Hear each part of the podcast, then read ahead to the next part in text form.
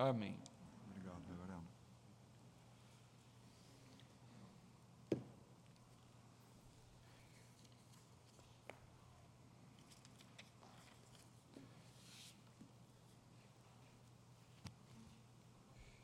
Boa noite, meus irmãos. Quero agradecer de coração ao conselho da igreja, aos pastores da igreja, essa em Rio Preto, na igreja presbiteriana. Quero agradecer o apoio, o empenho das pessoas que atuam no Ministério Infanto Juvenil dessa igreja, também a SAF ontem nos deu uma atenção tão bonita com o coffee break. Agradecer aos diáconos, enfim, agradecer a todos aqueles irmãos que nos acolheram também, tão bem. Uh, uma rosa. Nessa noite eu gostaria de falar para vocês e de meditar na palavra de Deus, numa passagem no Novo Testamento, e devemos ver as consequências numa história do Antigo Testamento. Porque a palavra de Deus nos diz que tudo que outrora foi escrito para o nosso ensino foi escrito, para que pela consolação das Escrituras tenhamos paciência, tenhamos esperança. É sempre bom nós aconteceu, é sempre bom nós observarmos o que aconteceu para não incorrermos nas mesmas questões de erro e sofrermos de maneira irreversível, situações irreversíveis. Então nós vamos falar sobre o maior perigo que ronda os seus filhos. Tenho dedicado parte do meu ministério, minha esposa me acompanha, nas da infância. Não trabalho tanto com a criança, trabalho mais com, com professores, com aquelas pessoas que estão investindo na criança.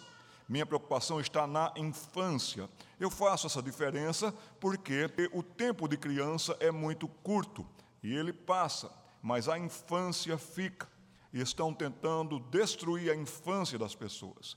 Vocês têm visto o que tem acontecido cada vez, constantemente, ermitentemente contra a infância. Estão adultizando crianças, estão robotizando, estão sugando das crianças a melhor parte da vida. Se baixassem um aplicativo no celular chamado Máquina do e as pessoas pudessem colocar quatro dígitos para viajar no tempo, com certeza você não colocaria 2058. Você não colocaria isso porque você não sequer vê em vez do idoso, idosa. E vai que lá em 2058 você está com Alzheimer e não consegue mais lembrar da data que você estava, não consegue mais voltar. Você com certeza iria colocar alguma data em 1900 e algum canto. Ah, como você poderia e gostaria de voltar para a infância. Até mesmo para você reconduzir os seus passos. Você reorganizar a sua vida. Você vê que não valeu nada a pena ter uma adolescente tão intransigente, você ia mudar tanto. Prever isso como o mundo está e nos prevenirmos disso criando e educando os nossos filhos no temor do Senhor, no amor que nós temos para com Ele. Vamos abrir a palavra de Deus em Hebreus, capítulo 3, a partir do versículo 12. Hebreus capítulo 3, a partir do versículo 12, começa com uma atência. Eu gostaria depois de meditar no Antigo Testamento do pior homem do mundo Assim, Billy Graham se dirigiu a essa pessoa como o pior homem do mundo. Espero que seu filho, que a sua filha corra com essa pessoa que nós vamos meditar daqui a pouco também. Nos diz o texto: Tende cuidado, irmãos. Quem são esses irmãos? São irmãos hebreus. São irmãos que conhecem a Deus. São irmãos que ouviram o evangelho, mas não pressionados a sociedade os pressiona, perigos vêm contra eles, ameaças grandes contra eles, podem sucumbir. E muitos deles estão com medo, muitos deles estão desanimados, muitos deles estão tentando ver como viverão a vida cristã sob intenso bombardeio bombardeio que não ataque que vem, ameaças tantas. Assim sendo, eles estão alguns estão tentando viver uma vida cristã do tipo secretamente. Quanto mais quieto, quanto mais calado. Será que vale a pena viver uma vida cristã em obediência ao Senhor nesses dias tão terríveis? Pensavam esses hebreus. Alguns estavam tentando e querendo voltar para um estilo antigo, para um modo antigo de vida. Há um preço a se pagar por seguir a Cristo. E aqui vem essa diversidade. Cuidado, irmãos. Jamais aconteça haver em qualquer de vós perverso coração de incredulidade vos afaste do Deus vivo. Pelo contrário, exortai-vos mutuamente cada dia, todo dia, durante o tempo que se chama hoje, a fim de que nenhum de vós seja endurecido pelo engano do pecado. Porque nos temos tornado participantes de Cristo, se de fato guardamos firmes até o fim a confiança que desde o princípio tivemos. Enquanto se diz, hoje, se ouvirdes a sua voz, não endureçais o vosso coração, como foi na provocação. Houve um momento de provocação ao Deus, um povo que sabia dele, um povo que gir em libertação e em manutenção, mas a palavra aqui não é outra está se referindo aos dias quando o povo foi libertado da escravidão do Egito e o povo estava sendo mantido por Deus no deserto, todo aquele tempo demorando no deserto por causa dessas circunstâncias de incredulidade. E aqui então a palavra que está bem clara na sua Bíblia para mim e para você, a palavra provocação. Cuidado para você não estar provocando. Cuidado para que seus filhos não sejam grandes provocadores do grande Deus. Verso 16 diz: Ora, quais os que, tendo ouvido, se rebelaram? Que verbo impressionante este! Esse verbo é o mesmo verbo da rebelião que o diabo e seus anjos um dia tomaram para com Deus, rebelar-se, dar as costas para Deus, tornaram-se. E existem os inimigos humanos de Deus com grande ódio contra o nosso Deus. Verso 16: Ora, quais os que, tendo ou rebelaram, não foram de fato todos os que saíram do Egito por intermédio de Moisés? E contra quem? Contra quem se indignou por 40 anos? Não foi contra os que pecaram, cujos cadáveres no deserto? As pessoas se esquecem que são cadáveres. As pessoas se esquecem que chegará o dia em que o seu corpo estará na horizontal nessa dispensação e nunca mais se levantará. O que eu estou aqui diante de cadáveres, vocês estão diante de um cadáver. Ainda nos mobilizamos, ainda nos movimentamos, mas o tempo de vida é tão curto. As circunstâncias são que é bom nós percebermos que não valerá a pena uma existência, uma existência de arrogância, uma existência de prepotência, culminando em se tornar um cadáver. E de quena? E de que valeu a pena viver dessa maneira? Esses cadáveres caíram no deserto, tombaram, desabaram. E a palavra de Deus diz: e contra quem jurou que não entrariam no seu, senão contra os que foram desobedientes. Vemos, pois, que não puderam entrar por causa da sua incredulidade. O maior perigo que ronda o maior perigo que ronda essa geração de meninos e de meninas é mesmo a incredulidade. Estão trabalhando constantemente, ininterruptamente, para que seu menino e a sua menina não venha a crer em Jesus Cristo como seu único e suficiente Salvador, e no Deus que supre, e no Deus que vela por nós, que eles não tenham nenhuma consideração nesse tempo como um tempo de mas tenho esse tempo como um tempo de diversão, um tempo de arrogância, um tempo de prepotência. Impressionante nós vermos que já tem uma geração de meninos e meninas, rapazes e moças tão arrogantes, tão prepotentes, cheios de si. Você tem visto isso, você tem tido momentos com estes. O texto começa com uma advertência. Tenham cuidado, meus irmãos, essa porção que nós lemos no versículo 12 e terminando no versículo 19, você pode ver que está marcante aí incredulidade. Começa pontuando a incredulidade. Terminou esse bloco com por causa da incredulidade. Um verso coração de incredulidade está aqui no versículo 12. A incredulidade leva. Olhe para onde a incredulidade aponta para perversidades, perversidades morais, perversidades de relacionamentos, perversidades de postura, perversidades que patrocinarão covardias, pessoas perversas, pessoas más, pessoas sem respeito para com o próximo, pessoas que pensarão sempre em si, serão perigosos em diversos aspectos, saberão armar, saberão montar por causa da incredulidade. Esse versículo 12, como já lhes disse, começa com uma seríssima advertência: tende cuidado. Depois a advertência ganha tom mais exaltado ainda mais forte ainda. Jamais aconteça. Está percebendo isso acontecer na sua casa? A fase não é uma fase, isso vem para ficar. A incredulidade vem para ficar. A incredulidade vem para se alar. Na escola bíblica dominical dessa manhã, encerrei com uma pergunta a vocês: Vocês verão os seus filhos na eternidade? Vocês verão os seus filhos no céu. Seu rapaz você estará no céu com você. Que jamais aconteça isso. Acontecer isso, se acontecer o instalar-se da incredulidade, o efeito está aí no versículo 12, finalzinho do versículo 12. Eles vão se afastar do Deus vivo.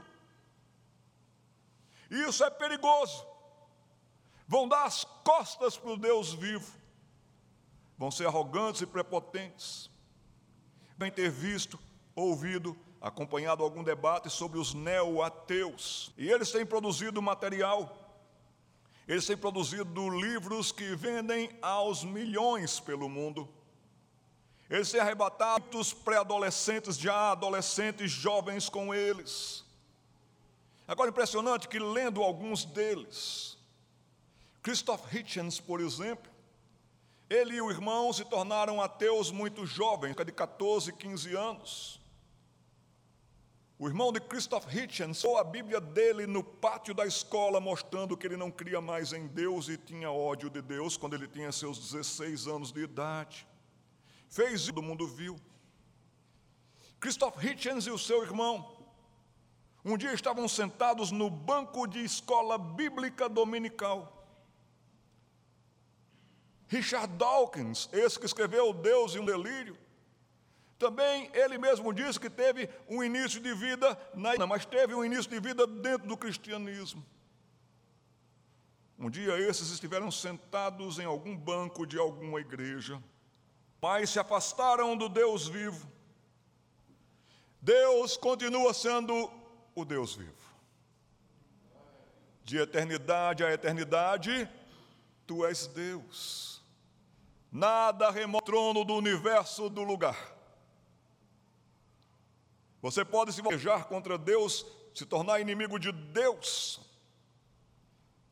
Li a história uma vez de um homem que teve tanta raiva de Deus, estava com tanta raiva disso, que ele foi lá e carregou o seu revólver, saiu e deu seis tiros para cima para ver se atingia Deus.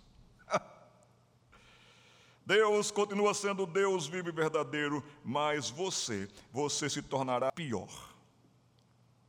Pior do que Nietzsche, por exemplo, porque Nietzsche, sociedade matou Deus.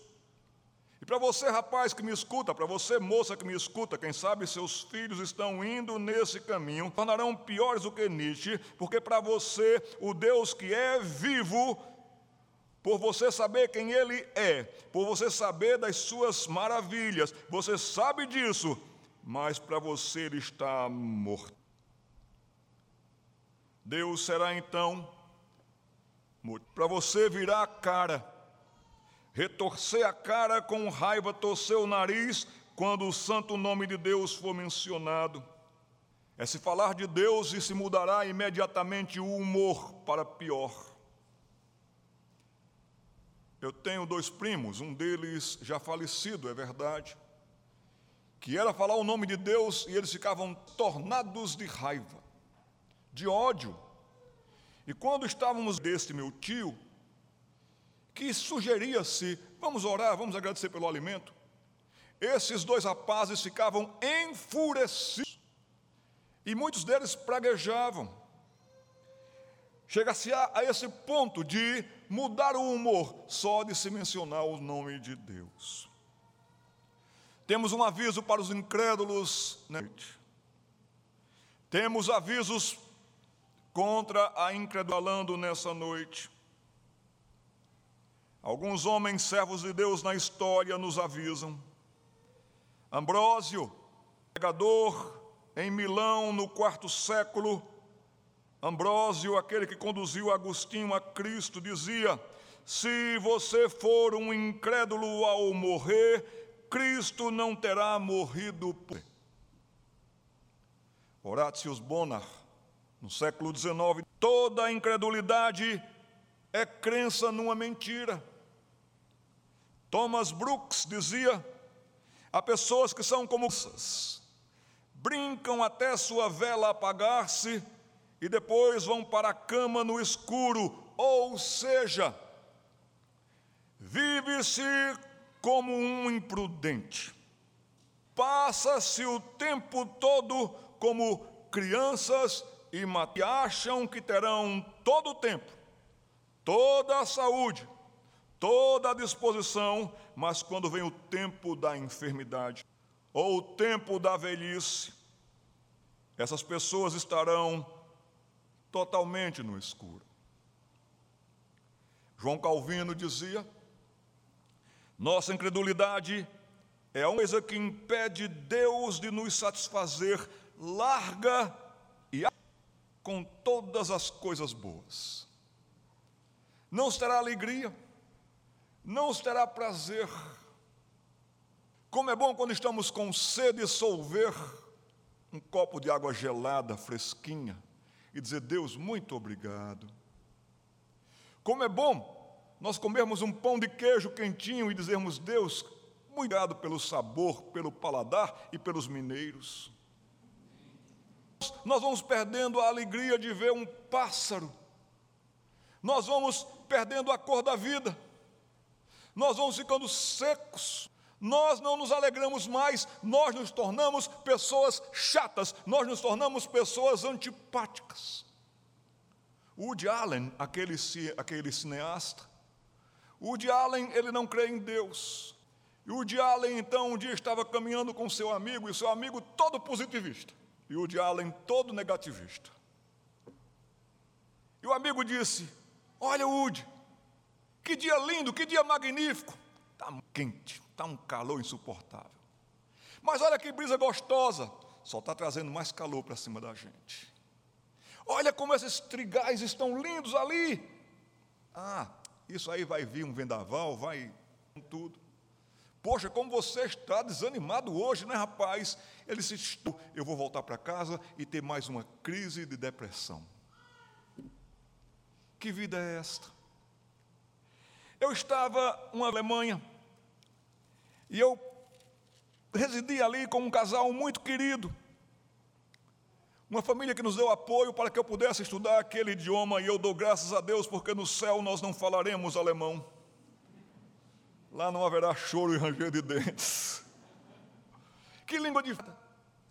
Mas estudando, estudando, estudando, quando foi um dia eu consegui entender um pouquinho a dinâmica da língua, e eu dou graças a Deus porque aquele casal na cidade de Bonn deu apoio, pertinho da cidade de Bonn. Herr Seiler, meu pai, alemão. Frau Seiler, minha mãe de coração alemã.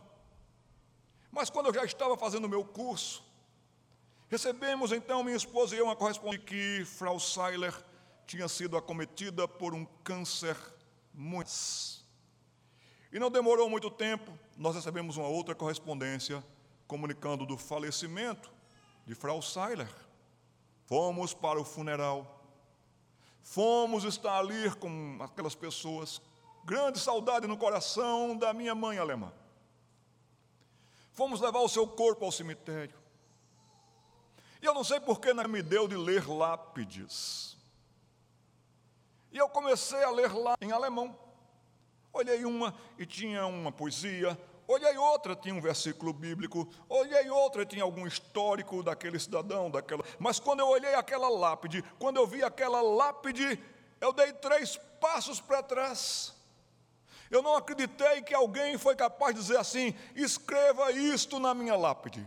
Não se esqueça, quando eu coloque isso para todo mundo ver que foi assim a minha vida e que quem está aqui, ele colocou na sua lápide, er kam ins Leben um zu verlieren.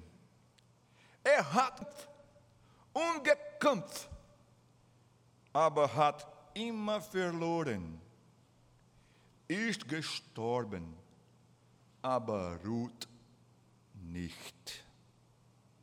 Tão impressionado que eu nem vou traduzir para vocês.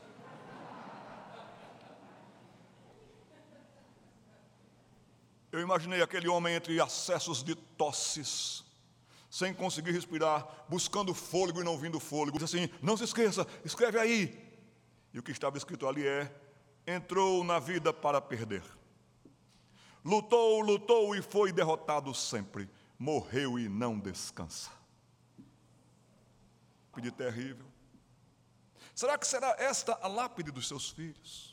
Relaxar com a educação e a formação cristã e a informação bíblica para os seus filhos? Será que você continuará como professor e professora de escola bel, ensinando de qualquer jeito, ensinando qualquer coisa? Ou você trabalhará para que eles conheçam Jesus? Que eles creiam e confessem que Jesus Cristo é o Filho de Deus Salvador. Meu irmão, minha irmã, incredulidade, nesse contexto que nós estamos lendo, é pior do que não crer. Lhes digo isso porque não crer, não crer ainda pode implicar em total desconhecimento. A pessoa não teve a oportunidade de ouvir, de não conhecer o Evangelho da graça. Aquela pessoa que está vivendo nas regiões mais distantes, nas matas, nas montanhas mais distantes. Então, talvez esses não creem porque implica em total desconhecimento, enquanto incredulidade geralmente está associada a um conhecimento, sim, de Deus, seguido de desprezo. Matthew Henry, no século XVI, o esquecimento de Deus existe de toda a impiedade dos perversos. Enfim, todas as advertências que ouvimos hoje na carta aos Hebreus contra a incredulidade, não serão poucas advertências, nem advertências pequenas, diante dos riscos, diante dos perigos pela frente. E que se tem para ele. Vamos abrir a palavra de Deus de uma maneira agora a localizarmos praticamente o que acontece com um terrível com incredulidade. Você abrindo comigo a palavra de Deus no segundo livro das Crônicas. Segundo livro das Crônicas, capítulo 33.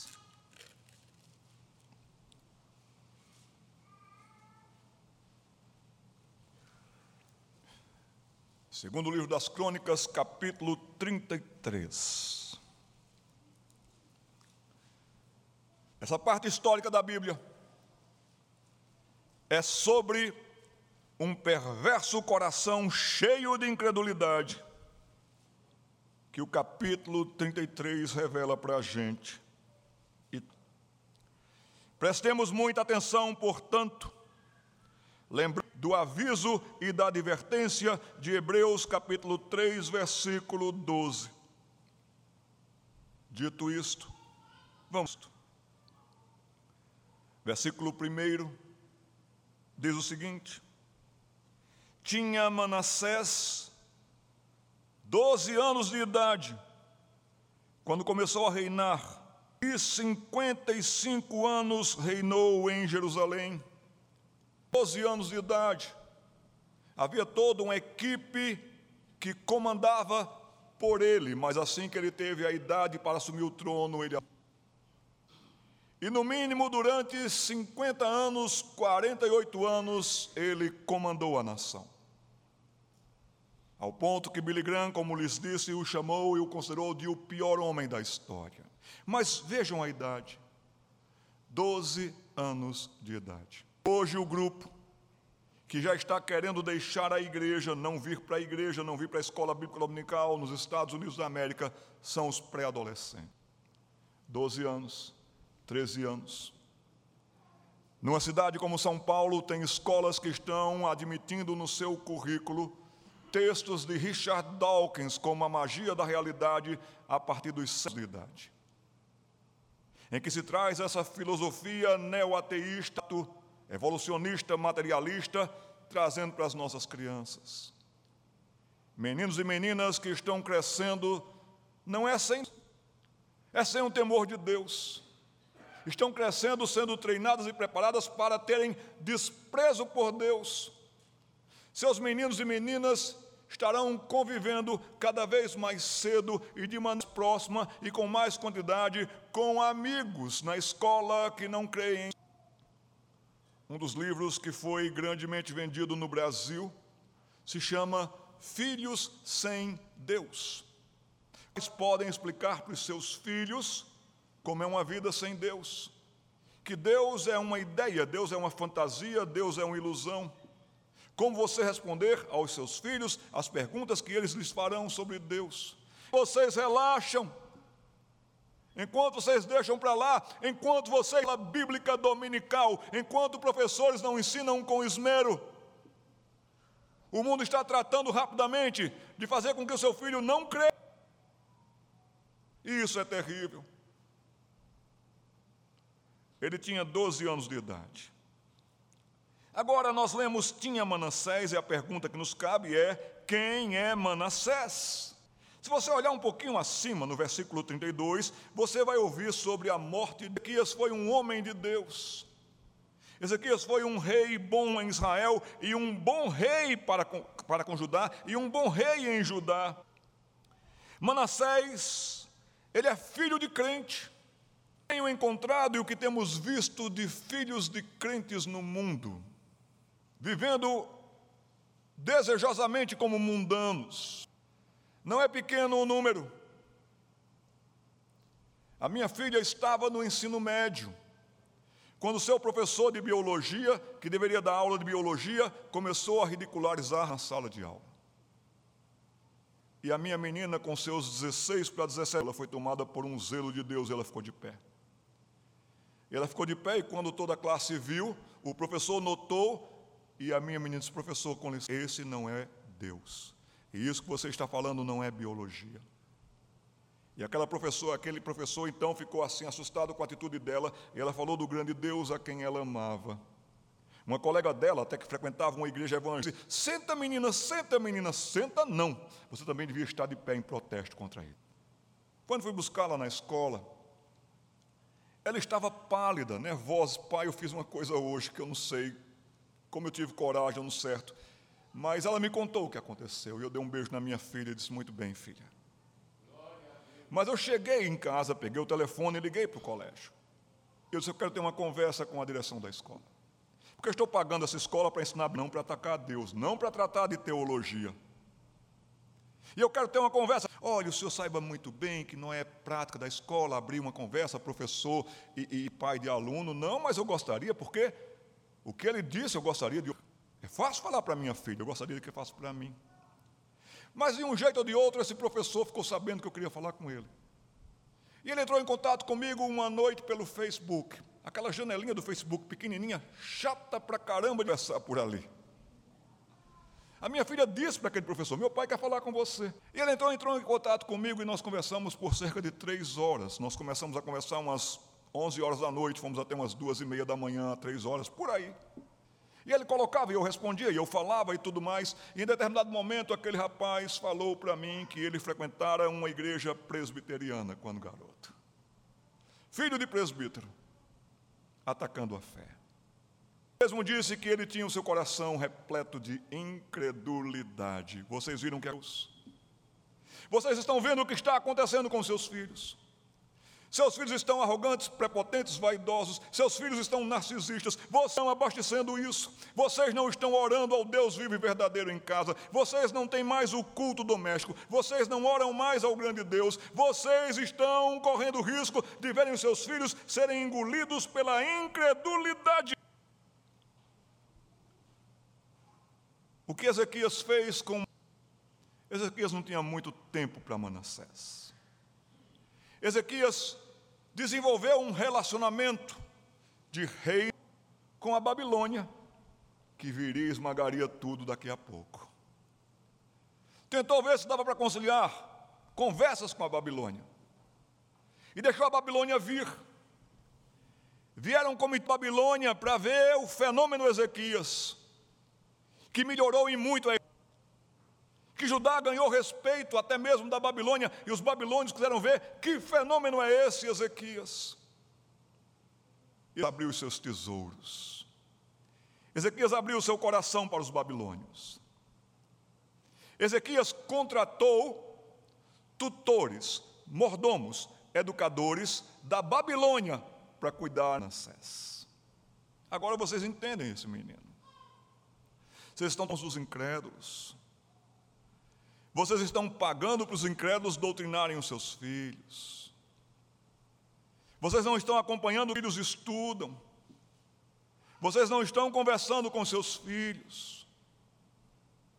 Deus é o Deus de domingo e de domingo na casa de vocês, porque vocês se habituaram a vir à igreja.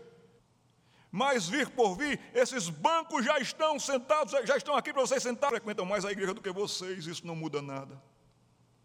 Não adianta sentar aqui por uma tradição. Vocês têm que chegar aqui e dizer assim: ó oh Deus, eu estou com fome, oh Deus, eu estou com sede, ó oh Deus, eu preciso ouvir da Sua palavra, ó Deus, troveje da Sua glória na minha vida.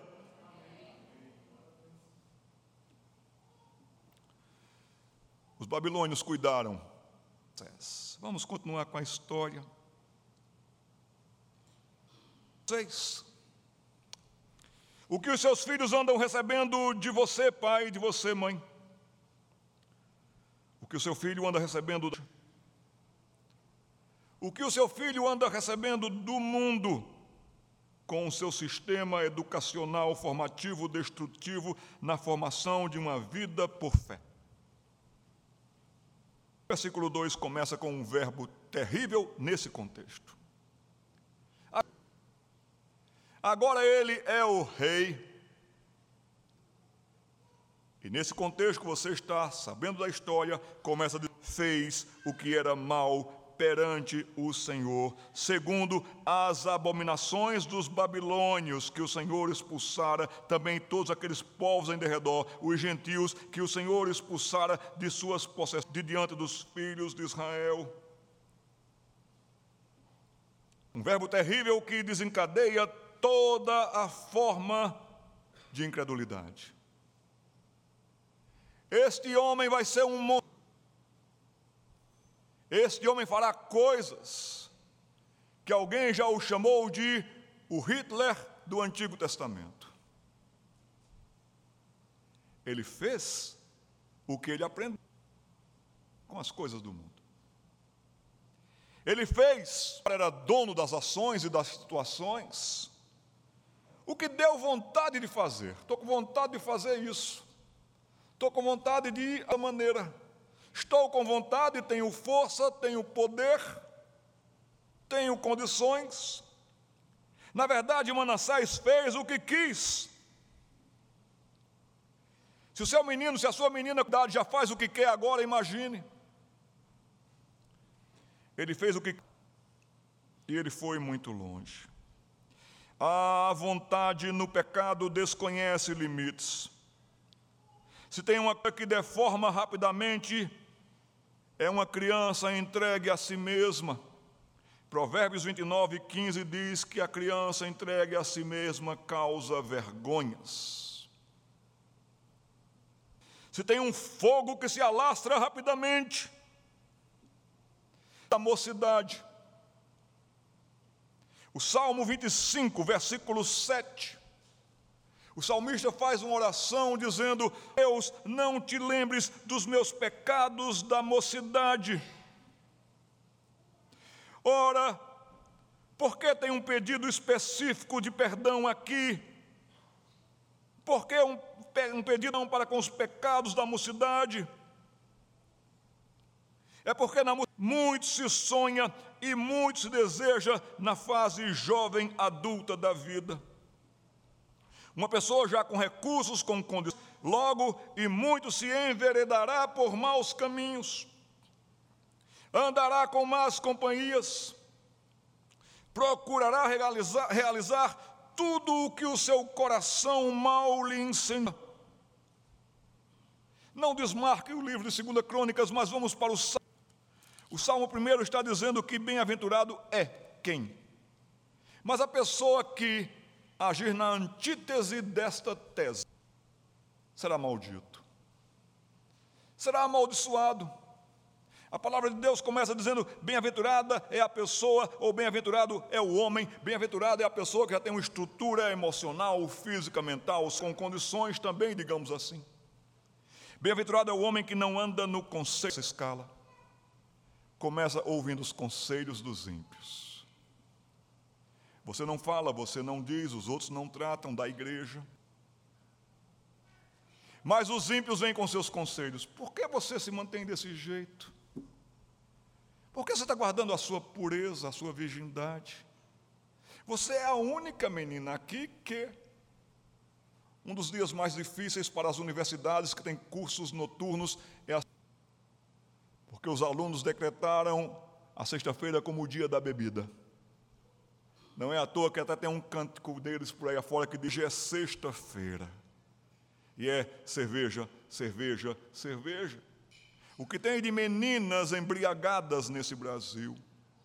Tem crescido o consumo de álcool e tem o consumo entre as jovens principalmente. Os jovens, sexta-feira tem sido um dia morto para muito do ensino nas universidades. Começa com os conselhos. Vem conosco, vamos ali. E o que ele vê? Alegria, momento, gente bonita, gente festeira, ânimo. Começa com os conselhos, começa andando com o conselho dos ímpios. Daqui a pouco, quando vai, os seus pés já pararam no caminho dos pecadores. Já já foi arrastado para outros caminhos, já foi levado para outros caminhos, já foi se afastando, já foi se afastando, você vai se afastar vivo. E quando você vai ver, o próximo estágio já está sentado, sentada na roda dos escarnecedores. Isso é muito rápido.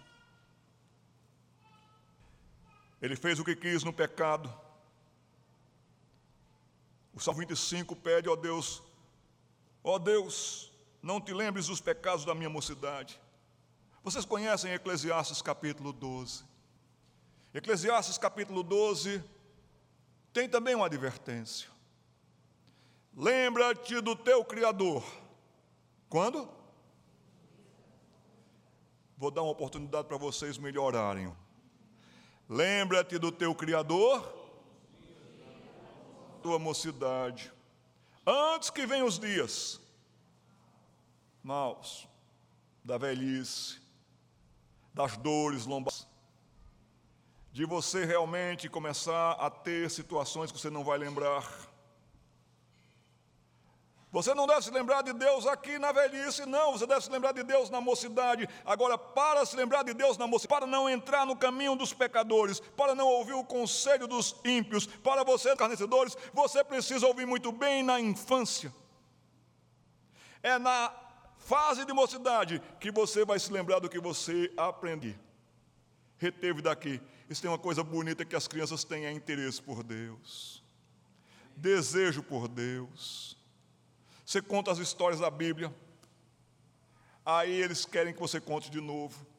E aí de você, se você não souber contar os detalhes, ele corrige você. Não, não foi assim, não, foi assim, assim, assim. Crianças amam vir à casa de Deus. Nenhuma criança atrasa para a escola bíblica dominical, quem atrasa são seus pais. Os meninos amam vir à igreja, mas se você descuida, Você está vendo os perigos que estão rondando os seus meninos, as suas meninas. E aí então, vai-se ter acesso, o Salmo primeiro diz, vai-se começar a desejar sentar nescedores. E com tudo isso virão a arrogância, a prepotência. E esses meninos e meninas mostrarão as suas juventude Há um filme chamado Meu Nome Não É Johnny. Não sei se vocês já viram esse filme. Mas nesse filme, Meu Nome Não É Johnny, tem um diálogo. Johnny está conversando com um jovem, um jovem ambicioso, conversando uma conversa trivial. E aquelas duas pessoas, ainda jovens na idade delas, na juventude, pessoas é Johnny e aí o seu interlocutor ambicioso diz: O meu sonho é ganhar um milhão de dólares. E John responde imediatamente: O meu sonho é tomar um milhão de dólares de drogas. Na sinopse desse filme, meu nome não é Johnny, diz assim: Filho de executivos, João Guilherme Estrela é um jovem de classe média que frequentou os melhores colégios do Rio de Janeiro e tem amigos entre as mais influentes famílias brasileiras. Carismático e aventureiro, o rapaz se envolveu em todas as experimentações que sua juventude metia entre 1982 e 1995. O principal fornecedor de drogas da alta sociedade carioca, sem nunca ter pisado numa favela. Conhecido como o rei do luxo, João nem imagina que está sendo investigado pela polícia quando amplia seus negócios para Barcelona, Veneza e outras conexões internacionais, sendo preso e vendo o céu se transformar em ao passar pela penitenciária e por um manicômio. Você está preparado para visitar seu filho numa penitenciária? Está preparada para ter que colocar no manicômio? Versículos 3 e versículos a 5, versículos 3, 4 e 5 do texto de Crônicas.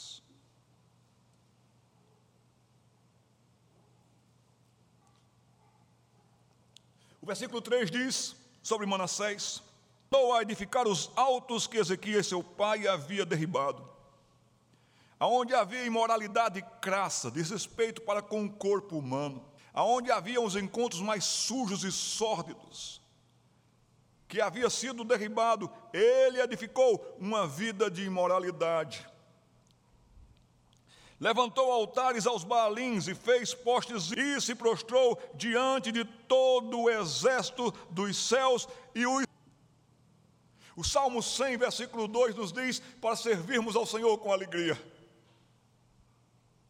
Aqui está um homem tendo alegria em Baalins, em servir ao mundanismo, em servir a coisas sujas ele teve toda a preocupação, o verbo é mesmo este, versículo 4: edificou altares na casa do Senhor.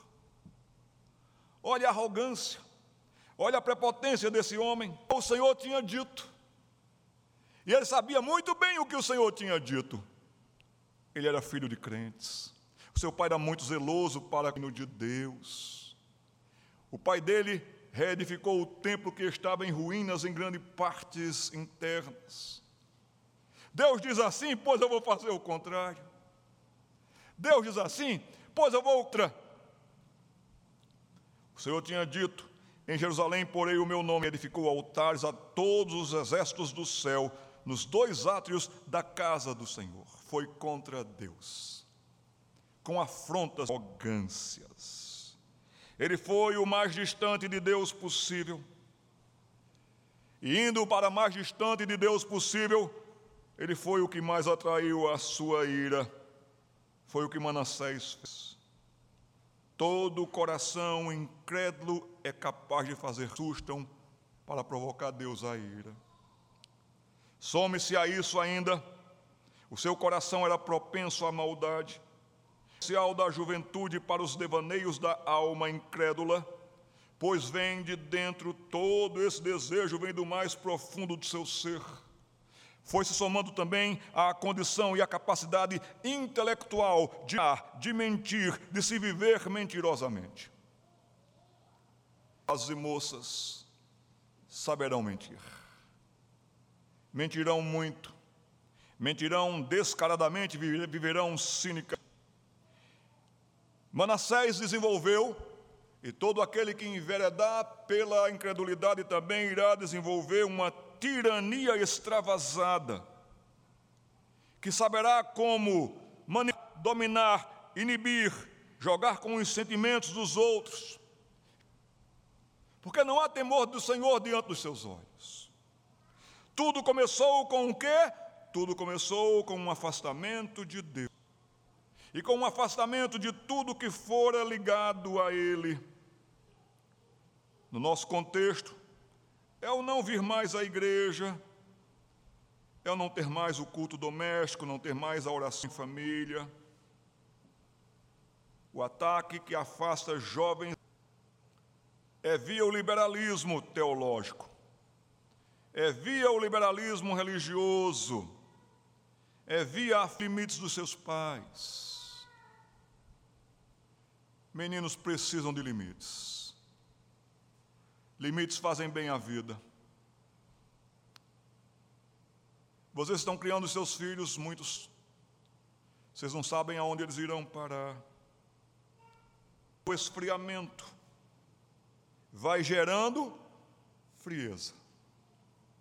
Serão pessoas frias na fé. Serão pessoas frias para com o próximo. Serão pessoas frias o progresso do esfriamento vai gerando frieza. Vai vir confusão, vai se montar confusão. Até mesmo, infelizmente, dentro das nossas igrejas tem muitos rapazes e moças mundanos e incrédulos. Você confiaria a educação dos seus meninos pequenos a esses que até estão dentro de uma igreja? Meus irmãos, o importante não é estar dentro de uma igreja, o importante é estar em Cristo. Precisamos levar os nossos filhos a Cristo. Fica você tranquilo com seu filho, com a sua filha, que eles andem por aí, pelas ruas de Rio. Com certos jovens da escola. Manassés queimou os seus filhos como oferta no vale do filho de Rinom. Suas crianças. Jogou numa boca de forno, que era o Deus lá do vale de Rinom Moloque. A maldade começa e vai até pontos que a gente não tem nem ideias de imaginar. Tem um flerte contemplativo com as trevas. Espiritualmente, vai se abrindo brechas que os demônios vão se aproveitar. A palavra de Deus nos adverte que o Deus desse século é capaz de cegar o entendimento. Virão as ligações mais perigosas. Gente que lhes fazer mal espiritualmente, porque um abismo chama outro abismo. O pecado vem e escraviza, e os demônios vêm e conduzem esta vida. Até que ponto estava indo e foi chegando? Um processo. Voltando para o texto de Hebreus, capítulo 3, dei ênfases sobre os cadáveres que viram. Esses rapazes e moças são tão arrogantes, seus sem refletir poderes. Pedi para o meu pessoal ali da técnica montar alguma coisa que aconteceu comigo. Restos mortais. Aproveitei para escrever essa história. Quatro e meia da manhã, estava pegando um voo para fazer conexão em São Paulo, para ir para o. O voo saía às cinco e meia. Lá estava eu fazendo check-in, quatro e meia da manhã, e a moça me pergunta: O senhor, por, os, me pergunta por praxe, o senhor dando um desses objetos consigo? E me pediu para olhar com detalhes uma apresentação visual cheia de ícones pequenos. Já esperando a resposta de praxe, não. Ela nem esperou pelo meu, retirando da minha frente esse cartaz, quando eu lhe respondi que sim, que eu estava levando, conduzindo esses objetos. A cara de espanto dela foi inquestionável, inesquecível, seguida de expressão e voz bem surpreendidas. Com, como é que é? O Senhor está por um desses? E eu, na maior calma, lhe disse: Claro que eu estou portando um desses. E ela, qual? Próximo slide. Toda a sinceridade que eu pude reunir para a ocasião solene, restos mortais.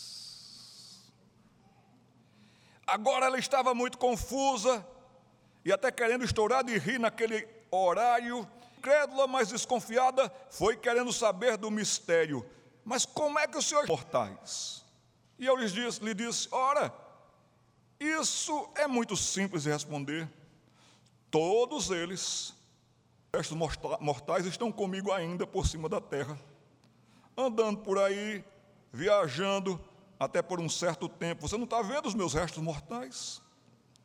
Ela que agora não, que, que agora não podia explodir, enhada por força e peso da posição e profissão, estava com aquela cara de eu na minha vida. Mas não é verdade, meu irmão, não é verdade, minha irmã. Não andamos todos os dias para cima e para baixo com os nossos restos mortais? Ou não? Estamos até andando com o que sobrou deles. No meu caso, os cabelos já se foram. Tem aquelas pessoas que perderam os dentes, retiraram a verruga. Cuidamos mesmo assim de, dos nossos restos mortais e até nos metemos a fazer algumas. Tomamos detox. Vai-se até para academias malhar com os seus restos mortais. Certo, e se pensássemos em cuidar bem, de maneira devida e seriamente, do que eu chamaria de o todo imortal. Pois haverá o dia em que o todo imortal será manifesto, com os restos mortais e aí sim será definitivo. E para tem mais chances ou possibilidades de pensarmos ali, bem, certo? E devidamente sobre a vida eterna. Naquele dia não dará mais tempo. Aliás, não haverá mais tempo naquele dia. Recomendo que você use bem os seus restos mortais hoje. Hoje mesmo Vá lá e pegue a sua Bíblia, pegue a palavra de Deus e trate de ler o Evangelho de João imediatamente, enquanto os teus estão contigo e te obedecem. Porque senão, se for deixando passar a grande oportunidade que tens hoje, deixando para ler e pensar na vida por vir, na vida eterna, quando sobrar tempo, pode ser que não reste mais muito tempo. Então, pega esses teus restos mortais e veres como estás com o teu Deus. Eu dizia, no meu calendário, eu só tenho dois dias. No meu calendário, eu só tenho dois dias. Este dia que se chama hoje, e aquele dia, quando me encontrarei com Cristo. Ali os seus restos serão restos imortais para sempre. Mas idade. Menina, se você está iludida com esse mundo, pare com isso. Se arrependa e volte. E volte e diga: Senhor, meu coração estava embrutecendo, meus pensamentos estavam endurecendo. Menino, se você está se achando grande coisa, você não é coisa nenhuma. Pare com isso, rapaz. Não se iluda, não vá com os outros. Se volte para Deus hoje que é rico. Que esse dia de hoje seja um dia de reflexão. Que esse dia de hoje seja um dia de prostração. Que esse dia seja um dia de retorno. Estamos terminando mais um domingo. Temos uma semana pela frente. Que tal começar essa semana diferente? Em casa enferção vindo com os nossos corações, porque a gente não sabe o que pode acontecer, o tempo pode mudar. torcendo para chegar logo no próximo domingo. Ah, próximo domingo eu vou pedir aqui uns irmãos para fiscalizarem vocês, para ver se chegaram cedo na escola bíblica dominical. Não percam a escola bíblica dominical por nada, meus irmãos. Amem vir à igreja. Retornem para o culto de oração. Nós temos um grande Deus que nos sustenta e que nos conduz em triunfo. Que Deus abençoe a família. Em nome de Jesus. Amém.